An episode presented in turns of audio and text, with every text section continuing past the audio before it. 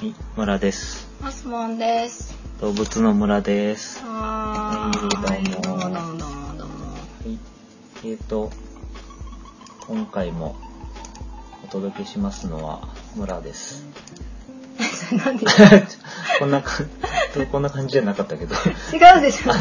パスボンです。もう言った言った言ったあ言ったよ。で、えーと、ここの番組はですね、動物に関する情報を 適当。定期的にお届けしています。50音順にあのつく動物から取り上げて、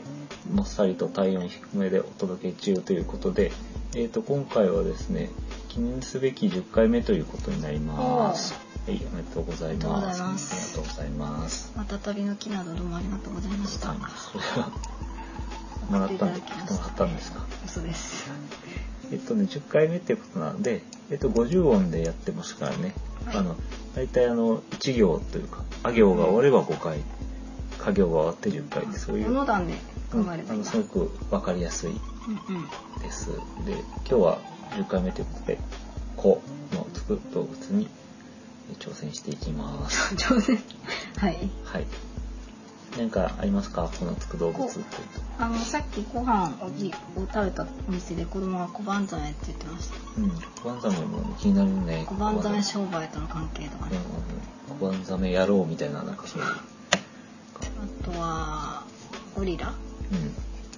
りますね。ゴリラについてはすごく話したい話があるんですけど、あいいの？それ二週目でいいの？これはもうちょっと今回は見送ることにしまして、うん。今回はコアラでやおお、可愛いですね。ってみます。はい。えっ、と、ついに有袋類登場ということで、あれ、カモノハシは、うん、カモノハシあ、は、別に袋ないんだっそうなんですよね。カモノハシもそれ調べるまでてっきり有袋類だと思っていたんですけけ？どオー、ストラリアの人ってことです。そうなんですよね。実は違くって、まあ、カモノハシは、まあ、有袋類っていう、いう炭鉱類じゃなくて炭鉱類っていう形で穴が一つしかないって書くんですけど、炭鉱類っていうふうにうん。うん。言うんだそうです。うん。で、まあ、あの子供を育てる袋がないんでね、うんうん。今回は初めての有袋類おということで、ーまあ一番メジャー、一番メジャーっていうのかな。カンガルーとかもいるからあれだけど、うん。うん。ま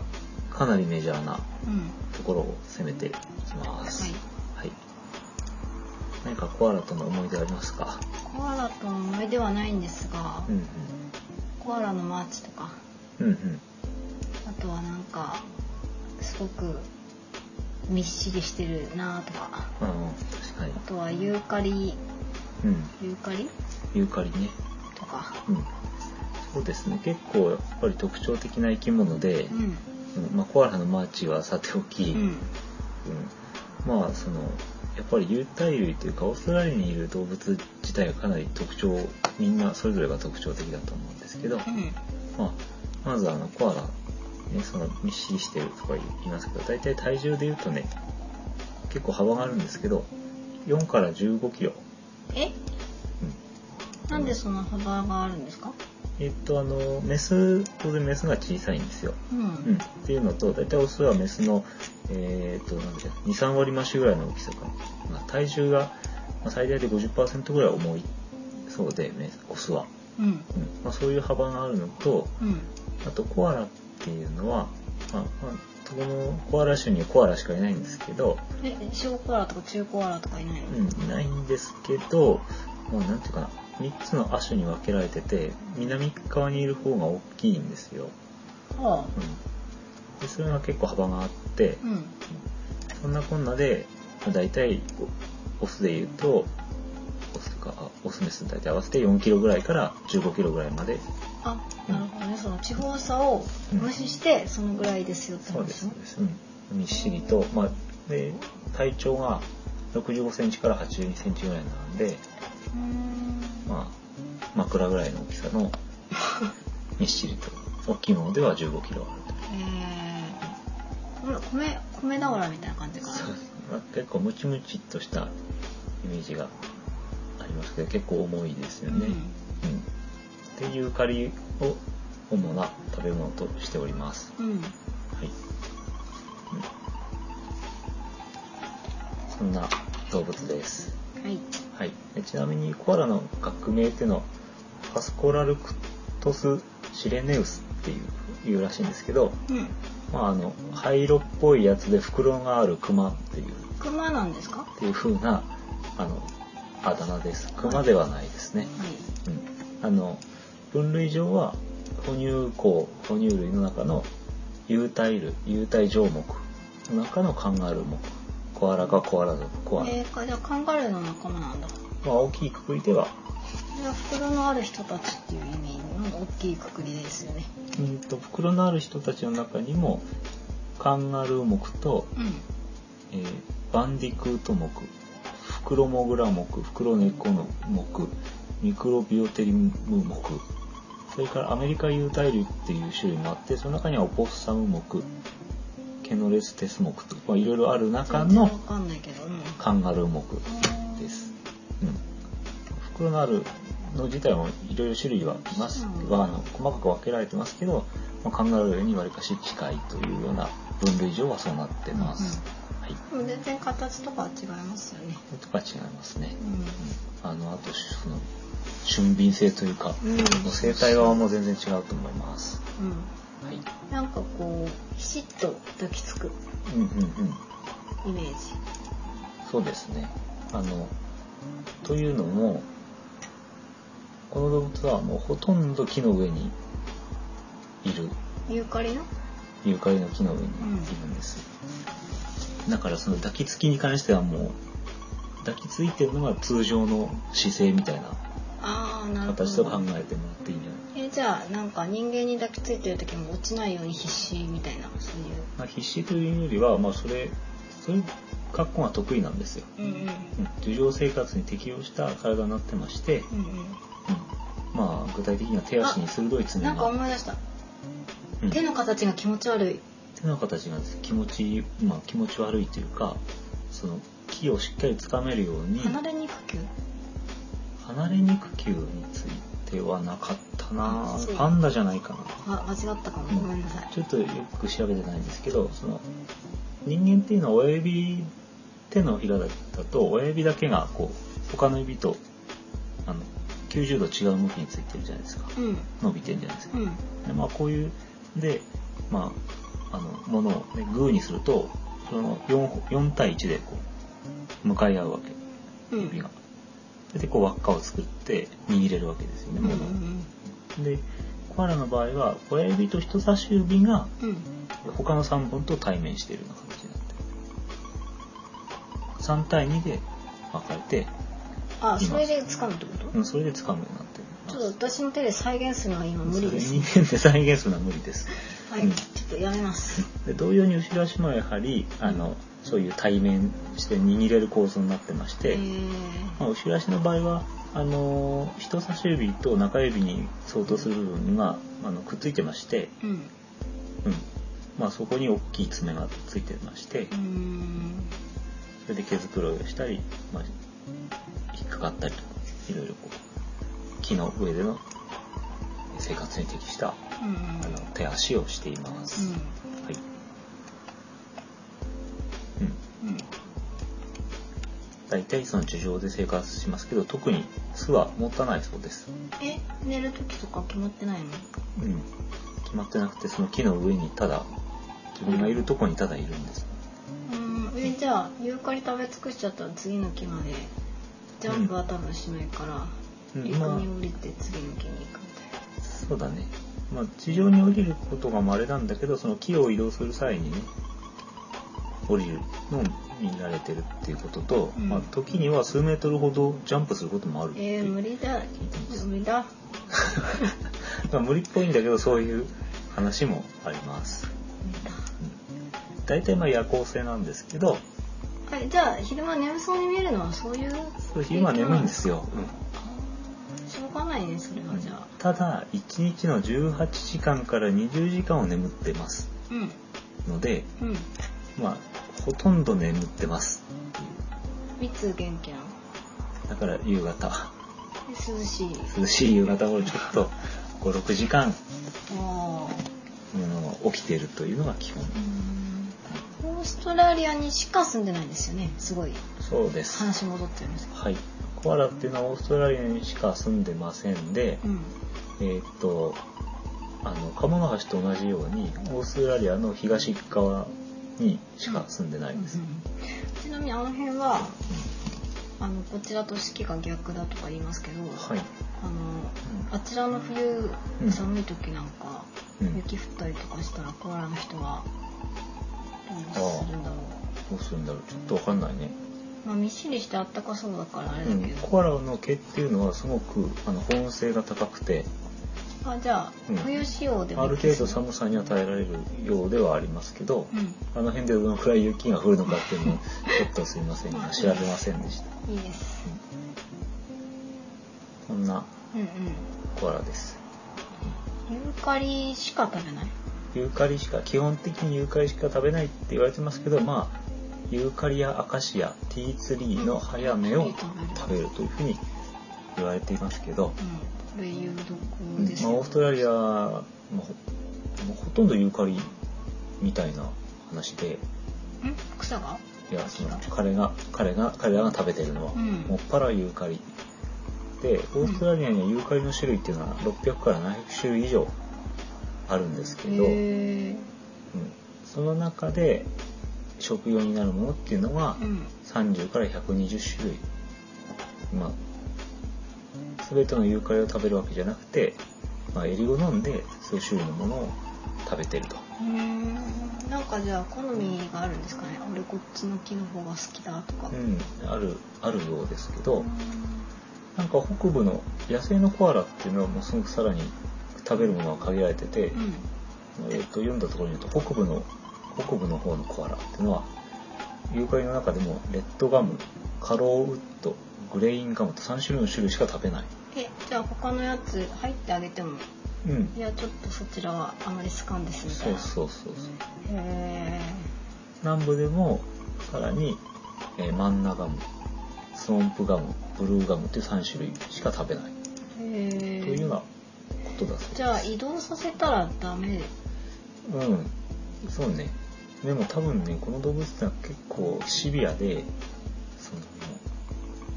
の動きが鈍いうんけどまあなんていうのえー、なんとか生き延びるためにうんユーカリを食えるように進化してきてああそのなんか毒があるんじゃないかっていううん、そうそうとか、うん、もうよく食べれるように変わってきて、えーそのそれを食べるっていうのは、まあ、他の動物が毒があるユーカリを食べないからうんその木に登ってれば、うんまあ、木の上の方でずっと食べてればうん誰にも邪魔されないから安心っていうそういう、あのーとこでそういうところから進化進化したっていうもうか自利品な生活してるんです よ。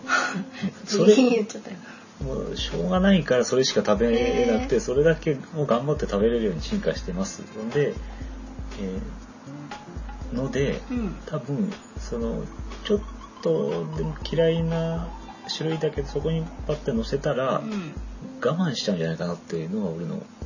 メージ。俺のイメージえじゃあ逆に甘やかしてなんか美味しい蜜のリンゴとかあげるとうんやややったーみたいなこんな流解とかちょっとすごい繊維質だしシャリシャリして美味しいラッキーみたいななんかあーあーなんかそういうか価値の崩壊が起こるかもしれないけど そんななんですって。あ想像ですえー想像今のところちょっと想像が多いんですけどちょっとユーカリの話の中でしばらくユーカリの話をしてみますとはいそのさっき言ったようにあの毒があるということで、うん他の動物は基本的には食べないんですようんでな、えーだからあの独占的にコアラがユーカリを食べていると、うんうんうんそのように進化してきたとでその木の上にいれば誰からも邪魔されずにユーカリをひたすら食べてればいいうんで水分もユーカリから取るということえでお水飲まないんおです水を基本的には飲まないんですけどうんなんか山火事とかがあったりしてなんかどうしてもお水があの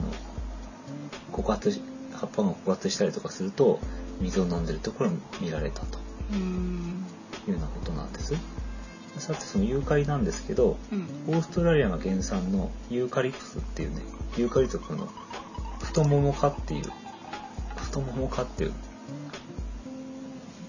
ちょっと私消えますい、ちょっと中断あーもっさりもっさりもっさりなはい、再開です。失礼しましたおかげさまでどうもあの、何があったかと言いますとですね、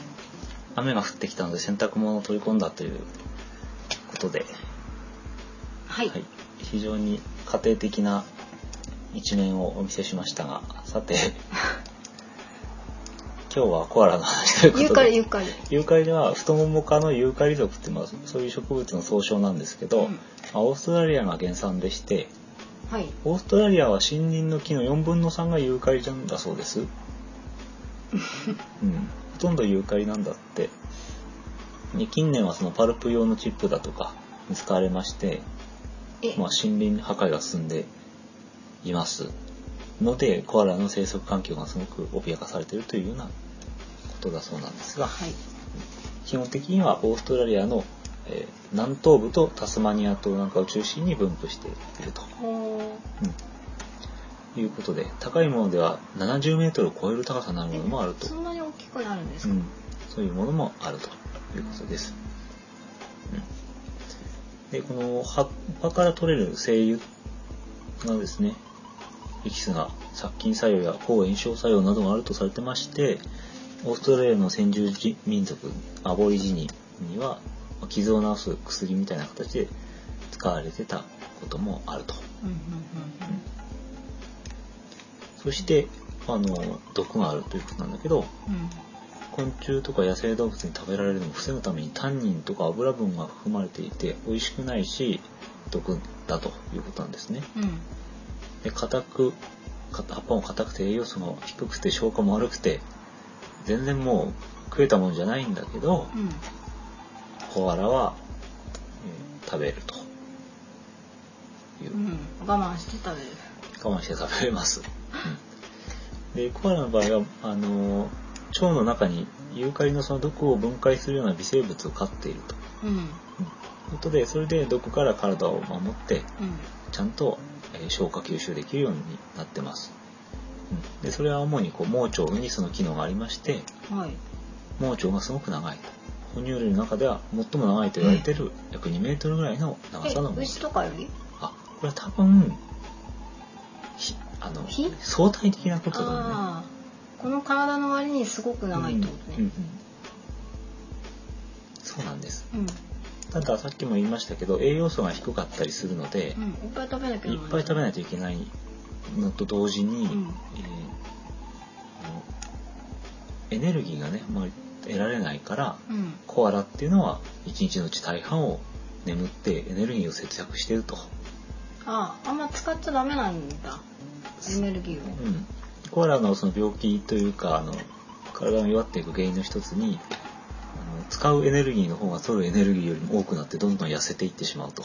えー、それ頑張ってなんとか食べたら治るんだよそうそうそうなんですけどまあその食べるにも効率的なえー食事が取れないというか有害しか食べないのでうんだから体を動かさないようにして節約するしかないっていうことですね。うんなんかこうなんだろうユーカリだけ食べる風に進化したはいいけれどうんユーカリしか食べれないがゆえにその生活環境がガラッと変わった時になんかリンゴとバナナで OK だったところもリンゴがなくなってもバナナがあるからまあしばらくはなんとか食べれるみたいななんかそういううん二次的な手段がないですね。そうですね。だからこのユーカリの方を食べられるようになった代わりにいろんなものを捨ててるんですよね。ああひょっとしたら昔あのマラソンが得意だったかもしれないけど、まあそそうういいう う。なんか輝かしい成績とかを捨てうん。今は遅いとそうなんですね。まあイメージですけどねはい。はいそんな生き物です。はいはい。何かありますか。えっ、とこれなんか私が小学校ぐらいの時にうん。なんか急にコアラって世界で流行りだしにわ周囲で流行りだしたイメージがあるんですけど、うんなんかそれまで日本ではなんかメジャーじゃなかったんですか、うんうん。あのコアラっていうのはめそんなにメジャーじゃなくてですね。うん日本ではあのコアラブームというものがありまして、うん1984年85年このぐらいの時期なんですけど。うんそのオーストラリアのですねタロンガ動物園というところから、うん日本の多摩動物園平川動物園この2つの動物園にうんコアラが寄贈されてますでこれれで日本ですごい可愛い生き物がいるってことでブームに、ああったなるほどじゃあそれまで日本ではうん、いいなかったというか、うん知られてな育かってたなかった、動うん物なんだ見ることはもうできなかったしはあはあはでその、まあ、日本ではその時はお返しにオオサンショウウオを送ってますあなんか貴重なの分かるけどどうも可愛さで勝て ないところがあって可愛さで言うとね全然10日じゃないんだけど、うん大丈夫かな、それ切でれてないからブームになって、あうんまあちょうどそれに続くような形でエリマヒトカゲとかウーパールーパーとあかあそうーいじうゃあオーストラリアブームはにわかに来たかもそういう、まあ、あの動物珍しい動物がどんどんこう日本に入ってくるようになりましてうんだから日本に入ってきたのまあ、まあ、何年前25年とかそのぐらい前なんだけど、うんその時はものすごいブームでありました、うん、ただ今は日本の動物園の中では飼育数っていうのは減ってまして、まあ、ブームが去ったっていうのがまあ一つうんうんあとユーカリしか食べないんでうんうん面倒くさいんですねでコストがかかるとあわざわざオーストラリアから運んでこなきゃなんないのかな、うん、その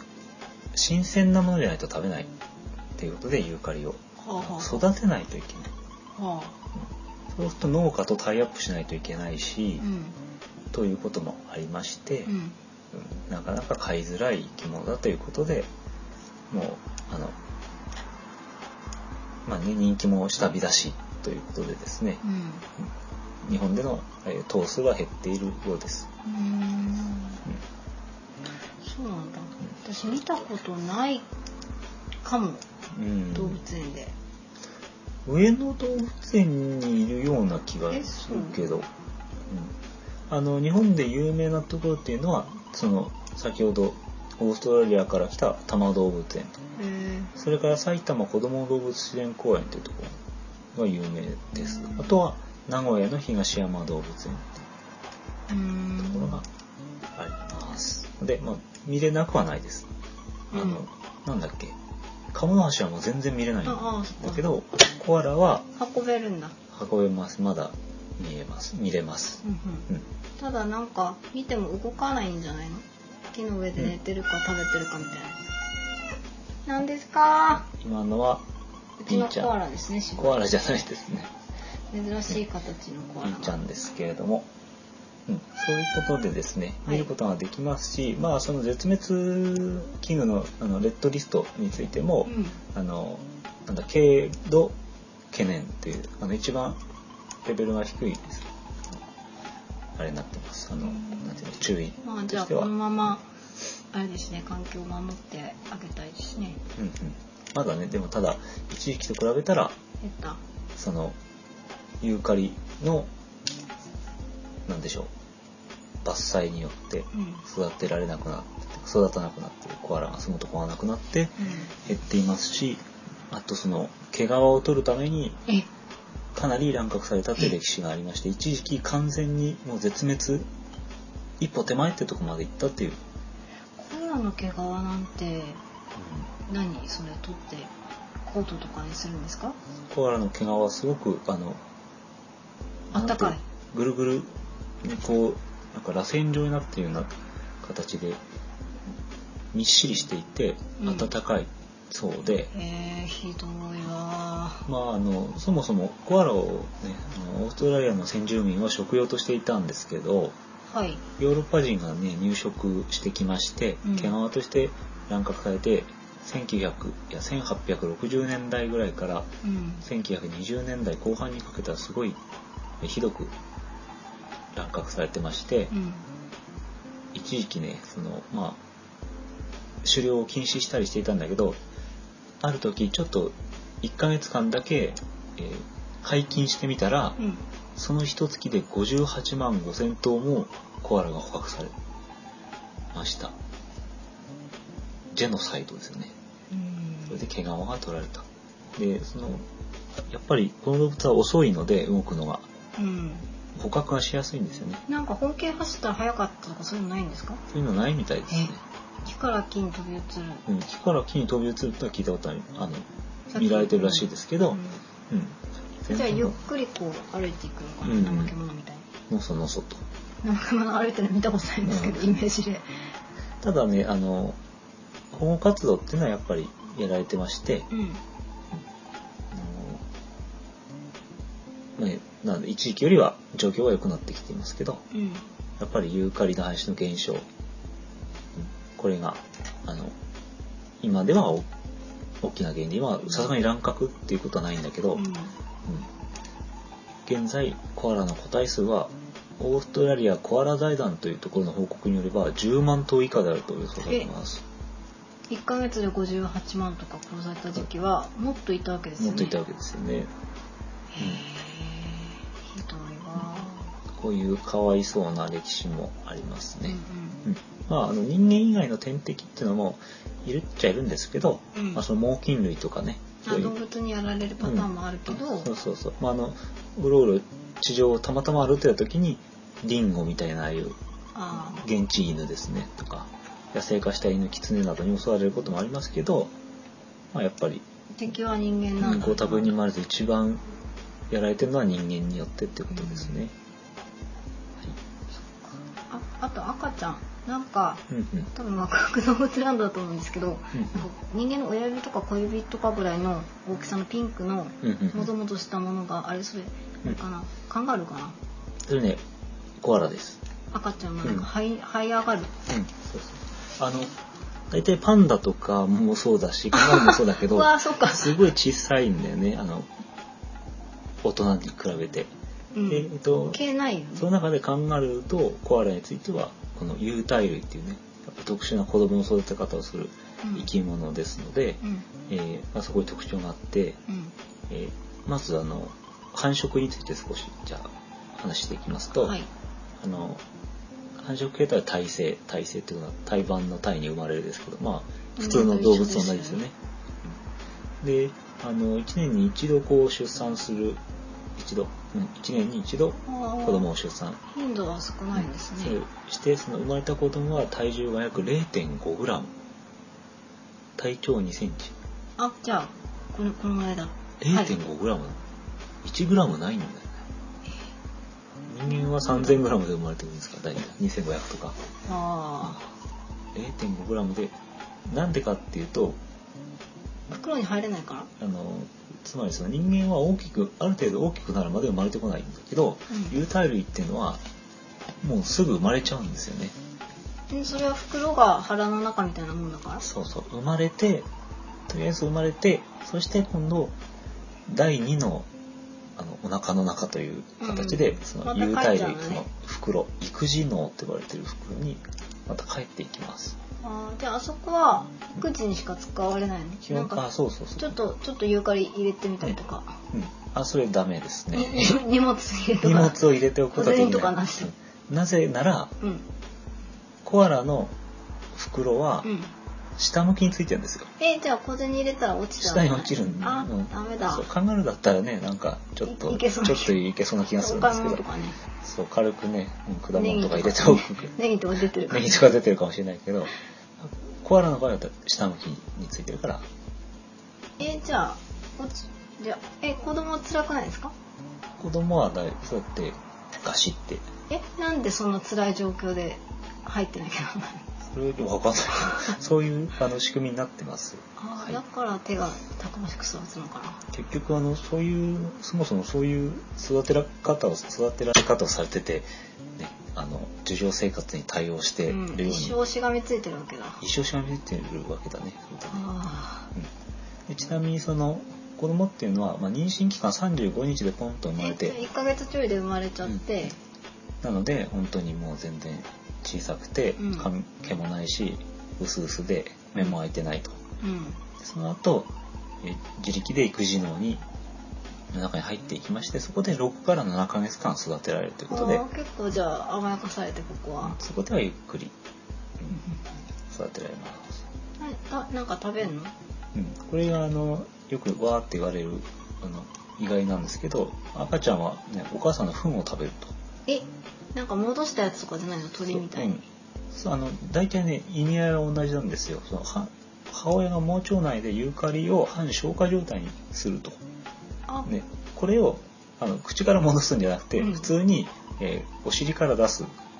これは糞とは違うの糞なのイコール糞なのあのねふイコール糞ではないんですよあこれれじはゃあパこパップって呼ばれてるもので、う、うん、まあ、離乳食として中途半端な状態で出てくるんですねあーじゃあおお母さんはなんか調整してつまりその栄養は残ったまま、うんうんうんで毒がなくなった状態で出てくると、うんうんうんかたくなにユーカリを食べさせて食べるんですそうそうなんかこうミルクとかないの見る人がないんです乳出ないの父はねあ父は出るんじゃない本当はだってあのあるその育児能の中にも父があるんじゃなかったかなあそっかそっかじゃあそのうん乳離れした後に人間みたいにうん、うんうん、ちょっとすいませんそこはなんだろう調べなかったなでもありそうだよねうんやっぱあると思います、わかりませんはい、はいでちなみにそのパップっていうのをね肛門から子供が食べるんですよ直接おけつから、うん、でそれは栄養を得るというのもそうなんですけど、うん大事なあの作用がありまして、うんそのユーカリの葉を消化するための微生物をそのパップから親から直接譲り受けるという形になってるあ微生物を頂戴する微生物も一緒に頂戴すえってことはコアラはコアラしか育てられないってことなんじゃるないそういうことです、うわーどうしようんだからお母さんのパップを食べなかったコアラっていうのはう、うん、ユーカリ食べれユないーカリを食べれないからね死んでしまいますよね、はうん、そうなんですーどうすんのじゃあどうするのっていうか親がちゃんと育てるわけですよね。というあのこのパップに関しては人間で言えばその初乳っていうのがありますけどうんうん親のねあの初期妊娠あの出産初期の母乳の中にはすごくあのなんていうの病気に打ち勝つための抗体がいっぱい入ってると。うんそういうのと同じで、なんか生きるために必要なものをお親から譲り受けていますへー。ご飯と一緒に。うんという感じで、だいたいまあ1年ぐらいで父離れをしてうんうん育っていくというね、うん大体その袋、袋に入ってるって話と、カップっていうのを食べてるっていう特徴があります。うん全体で寿命って何年くらい生きられるんですかコアラ全体でだいたい18年とかだったはずです結ね。構じゃああれですね、うん長生きするんだ野生下のメスで18年以上っていう報告があります。うんで、オスはメスよりも寿命が短いんだそうです。結構長生きするね。うんうんうん。ゆっくりと長生きするわけですね。ほとんど動かず。18年うん、と。結構じゃあいろいろ考えられるね18年ぐらいあったらうんうんうん。考え、いろいろ考えてるいかやわなかんんなかいほけど。らなんだっけこの間あれほら「源氏ボタル」はさ23週間であこれ言っちゃダうんメうなのか、うんん。あ、うんあ。いいいいんじゃないそうそなうんでかすね。前の回ですね。ううんん。結構何も考えないでこうそうそう。何も食べずに。繁殖してはうんーっと散っていく感じがすごい不思的でしたけど、うんうん。 18年もあったらいろいろ考えられなんかいろいろ考えたいんだよね。 るレポートかけ結局やっぱりさ哺乳類ゲンジブタルはうんあの昆虫なんですよ哺乳これは哺乳類なんですよやっぱり全然その生き方が違いますよね、うんまあ、だからね自分家で飼ってもね結構長生きするからいいかもしれませんねえでも買えないんじゃないのちょっとね法律的なことは分かんないんですけど、うんお金かかまりあそう、、動物園でも飼えないぐらいだから、うん、飼えないと思いますしうんユーカリの供コアラ給を面買ったら推定1億円ぐらいするだろうというふうなことが書いてあるそれはサイトもありましたけ1ど、匹の値段はうん、あ買うあの購入したらってことね、うんそれはあのオフィシャルに買えるのかどうかってのはちょっとわかんあない、闇かもしれうない、んとにかくだからそういう闇の取引の中で1億円ぐらいなんかっていうことだったのかなと思いますけど、まあ、結構長い長生きしますはいはい。あとはちょっと、えっ、と、調べていて、ふっと気になったことを紹介しますと、はい。あのークラミジア感染がすごく多いだそうですこの生き物はで、何ですかクラミジアっていうのはあのー性感染症ですね STD ですよね、性病ですかうん、人間でもこう感染しますよねおおー。それであのオーストラリアの、まあ、動物園なんかでですねこう抱っこしに行くツアーなんかに行くとうん。必ず注意されることがあって、うん。まあ、一つは爪がすごく鋭いから気をつけてくださいってこうん。とでもう一つがクラミジアを持ってる、えー個体がいますので必ず手を洗ってくださいというふうに言われるんだそうですで、それ人間にもうつるってこ人間にうつりますとへえ。はいそれ結構、なんか言われたらビビりませんかビビりますねなんかこれか人らのブログを見てたら、うん。そういうそんなこと言われてんビビっちゃって抱けませんでしたみたいなえーでもなんかせっかくなんか可愛いコアラとのご対面をすごく楽しみにしていったらクラミジア OK? いや OK なわけないだろみたそいうなそうそうですよねだからこれについてはちゃんと手を洗いましょうっていうことであでも手をちゃんと洗えば別に防げるのまあそうでしょうそうじゃないと抱かしてもらえないと思いますけど、あのこれはコアラには1970年代にクラミジアの感染が初めて見つかりましたうんで、えー、といろんなところにコアラがいるんですけど、うんえーとある地域ではその全体のコアラの80から90%が感染してるっていうところまで確認されたそうですうーんで何が問題かというと人に人にうつるというのもそうなんだけど、うんあのクラミジアに感染するとコアラの繁殖率がすごく繁殖成功率が減るわけですよね子供が生まれなくなってくると、えー、大変じゃないですか、うんなので、まあ、大変なんですよねこれなんでですかねこれはあのなんでなんでしょうね何がどこからから持ち込まれたんうだとは思うんですけどちょっとよくは書いてませんでしたんうね、んうん、うんえじゃあなんかこれからどんどん減っちゃう可能性もそうそうあるかもですねうんその環境破壊だとかあの交通事故なんかでコアラの数は減ってますけどそれと同じぐらいの問題になってるということなんだけどうんただこれはあのやっぱり体調が弱ってる時に症状が出る出やすいと、まあ、仮に感染しててもうん無症状のものもいるわけで、うんそう体調を弱らせる原因っていうのは何なのかって考えた時にうん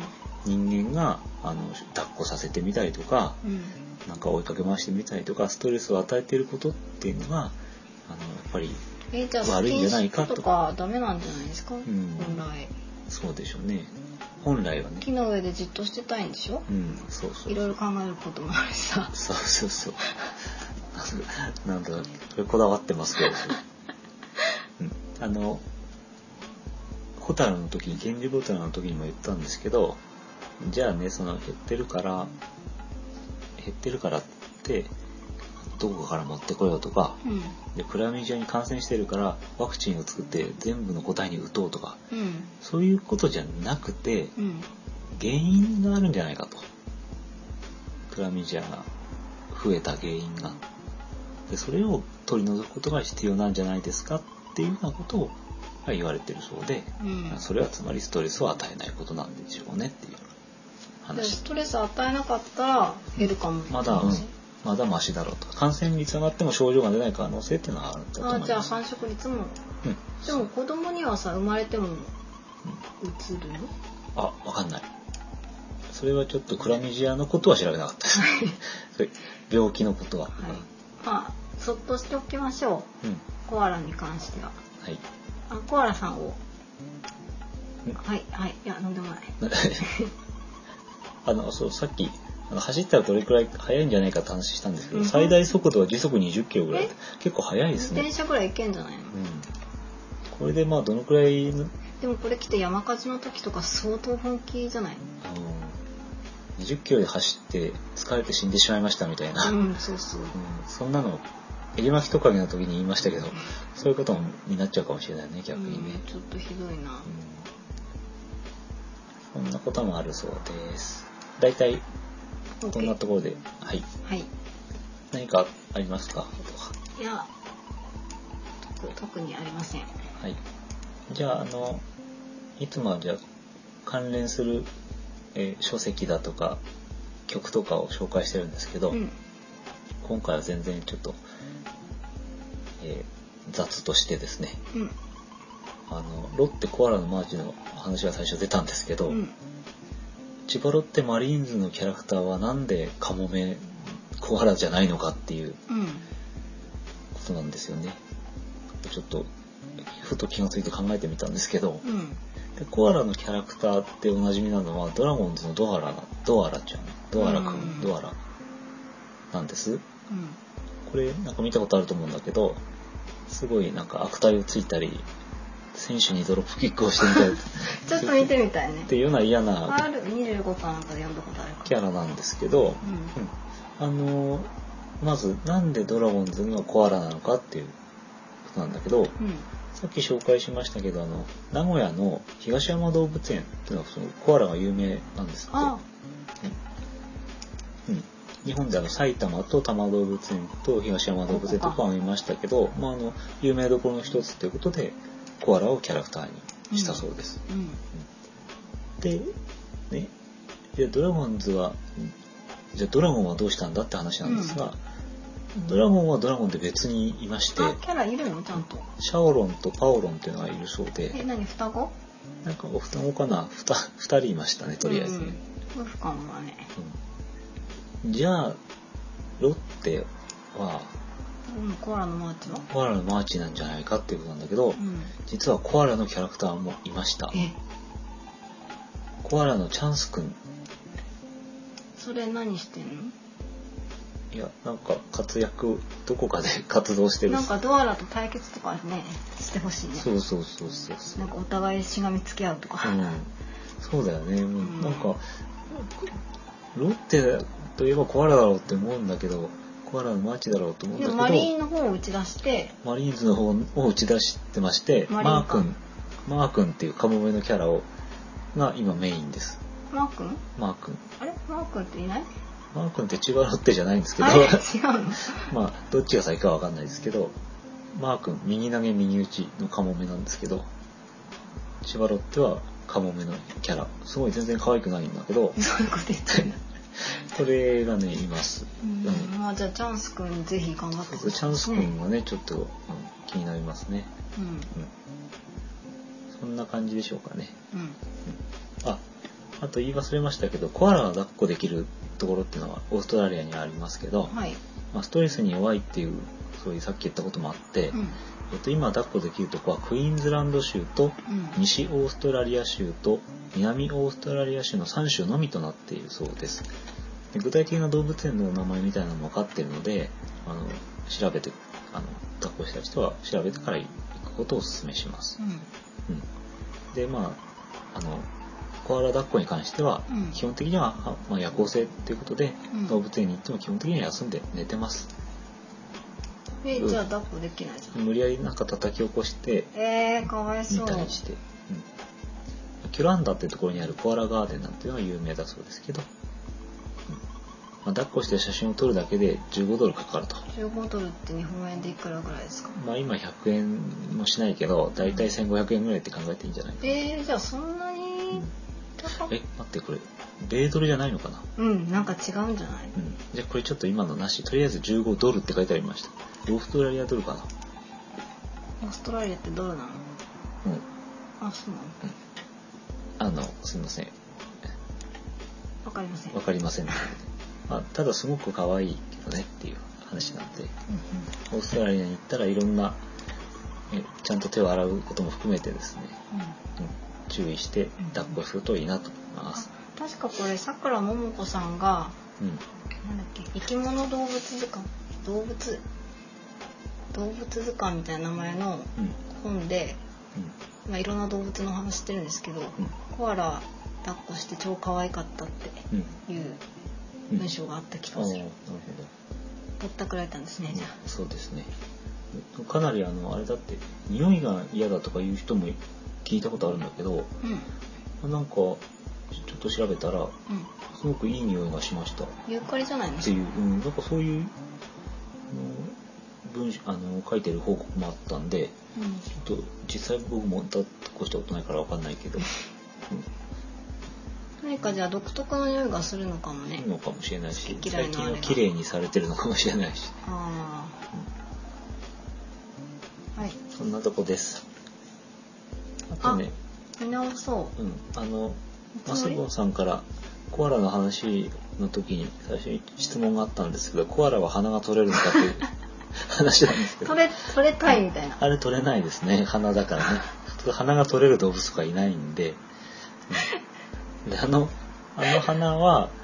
まあ、なんであれ何ちょいあの犬の鼻みたいな感じのちょっと湿った感じの、うんああいう感触だそうです、あのだいぶ広いじゃないですかうんなんで大きいのかわからない、まマウス何あれ鼻はすごくいいのあんなまいいとこ行くことは書いてないけどそのユーカリの匂いを嗅ぎ分けるためにあこれ美味しいかしらみそたういいなうあの機能はあるそういうことに役立ってるとは聞いてますけど特別何かあれがね高性能かどうかわかりませんが取れないうん、マウスでもないマウスでもない電話もかけれない電話をかけない。それでマウスをかける、あ、違う、鼻がマウスになってる、鼻コアラっていうのは、あの、えっと、自動車保険のね、コマーシャル。うん。見積もりコアラそれですごく可愛いのがあるんですけど、うあの、鼻コアラウェブの家っていうね、インあのサイトがあって、その鼻コアラの、んうんうん、壁紙とかがダウンロードできへて、ーじゃあ変えようかちょっと可愛いですね、へーあれ。あの、踊り方指南みたいなのもついてるのあれで、ちょっと一人遅れてんだっけ一人遅れてるやつのことも書かれてる、なんか一ちゃ番んと右。でちゃんと名前あるの名前がありました。うん。のでジ、ャンポール・ベルポントみたいになってるそう、そんな、そんな。うん。なので、おおうん鼻は取れんだねそっちはとあそっちは取れますけど、うんウェブの家では取れます。ので、どうぞご覧くださいということで。はい。はい結構、かなり長く喋り喋まりした。すぎましたね一回中断を挟みましたけど、なんとなく今日は、ちょっと、不確定な情報が多かったようななんかあれですねこうつい聞いてしまいますねねそうですねややっぱりねあと調べてるとねどんどんあの疑問が湧いてきてあのどんどん調べていくんですけど長くなっちゃうあの長くなっちゃうのでもうやめようっていうのとキリがないっていうので途中でや調べるのを放棄したりすると、まあ、意外と抜けがあったりとかするっていうんで、でも喋ると40分になっちゃってうん40でもいろいろ足りないといろいろとそうそうあなーんですねこれはちょっとまあ何回も言うように僕らは特にあの知識が動物に対して詳しい人というわけではないので、えっ、とまあそういうその辺はねご了承いただいて、うんえまあ、気になる動物があったらぜひうんこうご自分 で調べは言ってくだされば調べはしますけれどもあの完璧な情報提供ができるかどうかは分かりませんよコメンねトなどいただけるはいあのぜひよろしくお願いします、はいじとゃあ以上見積もりコアラでした、以上こんなところで、えー、と家業までついに終わりまして第10回コアラということで、はいはいはいじゃあこれからの11回もまたよろしくお願いします。はいまたコアラはいまたね。 言わなきゃよかった